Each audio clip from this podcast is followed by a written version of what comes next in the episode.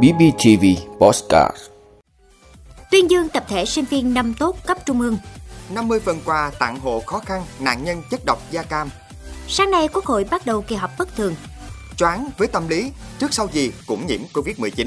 Mặt trời nhân tạo của Trung Quốc tiếp tục phá kỷ lục. Đó là những thông tin sẽ có trong 5 phút trưa nay ngày 4 tháng 1 của BBTV Mời quý vị cùng theo dõi.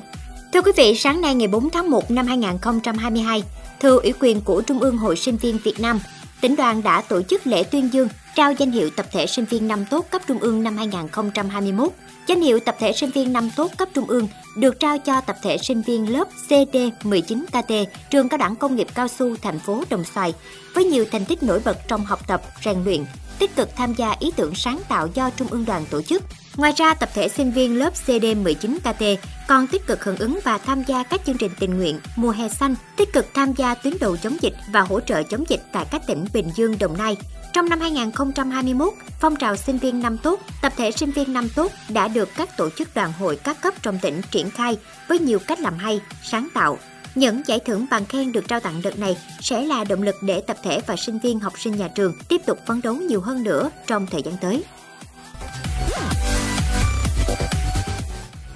Thưa quý vị, Ngân hàng Nông nghiệp và Phát triển Nông thôn Agribank chi nhánh Tây Bình Phước vừa phối hợp với Công an tỉnh và Công an huyện Bù Đốp tổ chức chương trình Xuân Biên giới, trao 50 phần quà cho 50 gia đình có hoàn cảnh khó khăn, nạn nhân chất độc da cam dioxin trên địa bàn xã Phước Thiện, huyện Bù Đốp, mỗi phần quà trị giá 500.000 đồng. Trong tháng 11 năm 2021, cũng tại huyện Bù Đốp, Agribank Tây Bình Phước đã tổ chức trao trang thiết bị học tập trị giá 150 triệu đồng cho 5 trường học trên địa bàn huyện. Qua 2 năm 2020-2021, Agribank Tây Bình Phước đã ủng hộ quỹ vì người nghèo của tỉnh, ủng hộ đồng bào miền Trung bị lũ lụt, ủng hộ ATM gạo, dụng cụ cho người khuyết tật, xây dựng công trình phúc lợi công cộng với tổng số tiền 4 tỷ 325 triệu đồng.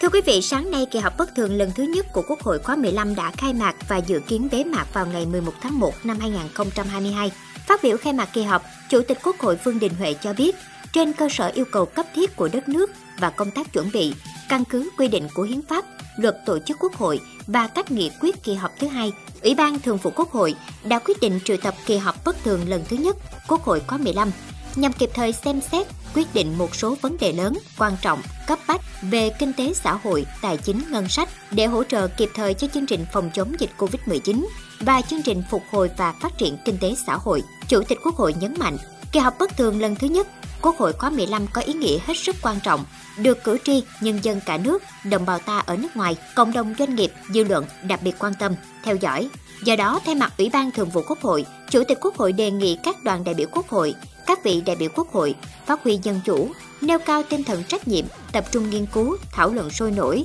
hiến kế và đóng góp thật nhiều ý kiến tâm huyết, sâu sắc, chất lượng. Đề nghị các cơ quan của Quốc hội, Chính phủ và cơ quan liên quan tổng hợp đầy đủ, nghiêm túc, cầu thị trong tiếp thu, giải trình các ý kiến của đại biểu Quốc hội để hoàn thiện các dự án luật, dự thảo nghị quyết đảm bảo chất lượng cao nhất để Quốc hội xem xét, biểu quyết thông qua và sớm ban hành để kỳ họp thành công thực chất, đáp ứng lòng mong đợi của cử tri và nhân dân cả nước.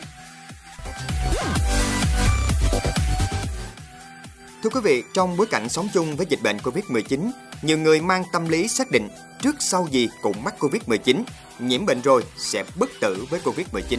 Theo các chuyên gia y tế, những suy nghĩ hành động không đúng về y học dự phòng sẽ làm gia tăng lây lan dịch bệnh, gây nguy hiểm cộng đồng. Hiện nhiều người, đặc biệt là một số bạn trẻ có suy nghĩ trước sau gì cũng bị Covid-19, nếu chẳng may nhiễm bệnh thì họ sẵn sàng đón nhận, có niềm tin bệnh khó chuyển nặng vì đã tiêm đủ vaccine, sau bệnh bất tử với Covid-19. Phó giáo sư Trần Văn Ngọc, Phó Chủ tịch Hội phổi Việt Nam cho biết, mặc dù có khoảng 80% người nhiễm Covid-19 không triệu chứng hoặc nhẹ, nhưng 20% còn lại có biểu hiện nặng, nguy cơ tử vong cao, thường thấy ở người cao tuổi mắc bệnh nền. Do đó, dù đã được phủ vaccine ở nhiều độ tuổi, nhưng khi chúng ta nhiễm bệnh vẫn có thể lây cho những người mình tiếp xúc. Nếu gia đình họ có người cao tuổi mắc bệnh nền hay trẻ béo phì, suy giảm miễn dịch thì khả năng bệnh chuyển nặng, thậm chí tử vong rất cao ở nhóm người này nếu mắc phải. Theo Phó Giáo sư Ngọc, dù xác định sống chung với dịch Covid-19, nhưng mọi người cần đảm bảo an toàn, nếu không sẽ gia tăng lây lan dịch bệnh. Còn Thạc sĩ Đỗ Cao Vân Anh, Phó trưởng Bộ môn nhiễm trường Đại học Y khoa Phạm Ngọc Thạch cho biết,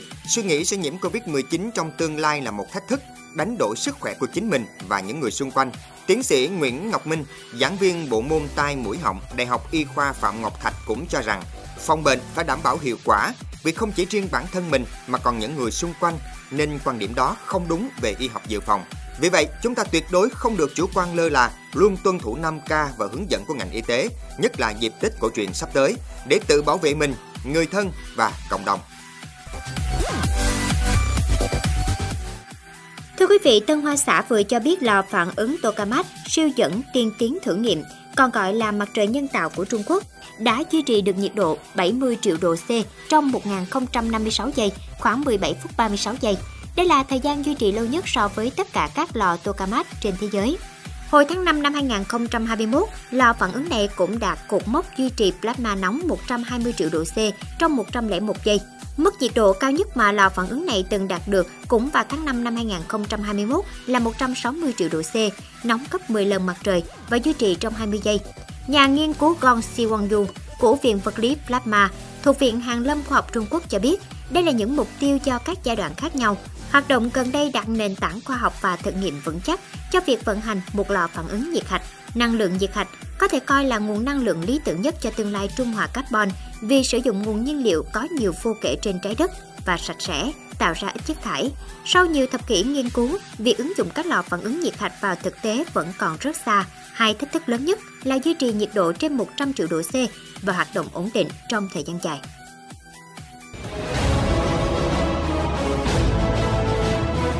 Cảm ơn quý vị đã luôn ủng hộ các chương trình của Đài Phát thanh Truyền hình và Báo Bình Phước. Nếu có nhu cầu đăng thông tin quảng cáo rao vặt, quý khách hàng vui lòng liên hệ phòng dịch vụ quảng cáo phát hành số điện thoại 02712 211 556 02713 887 065.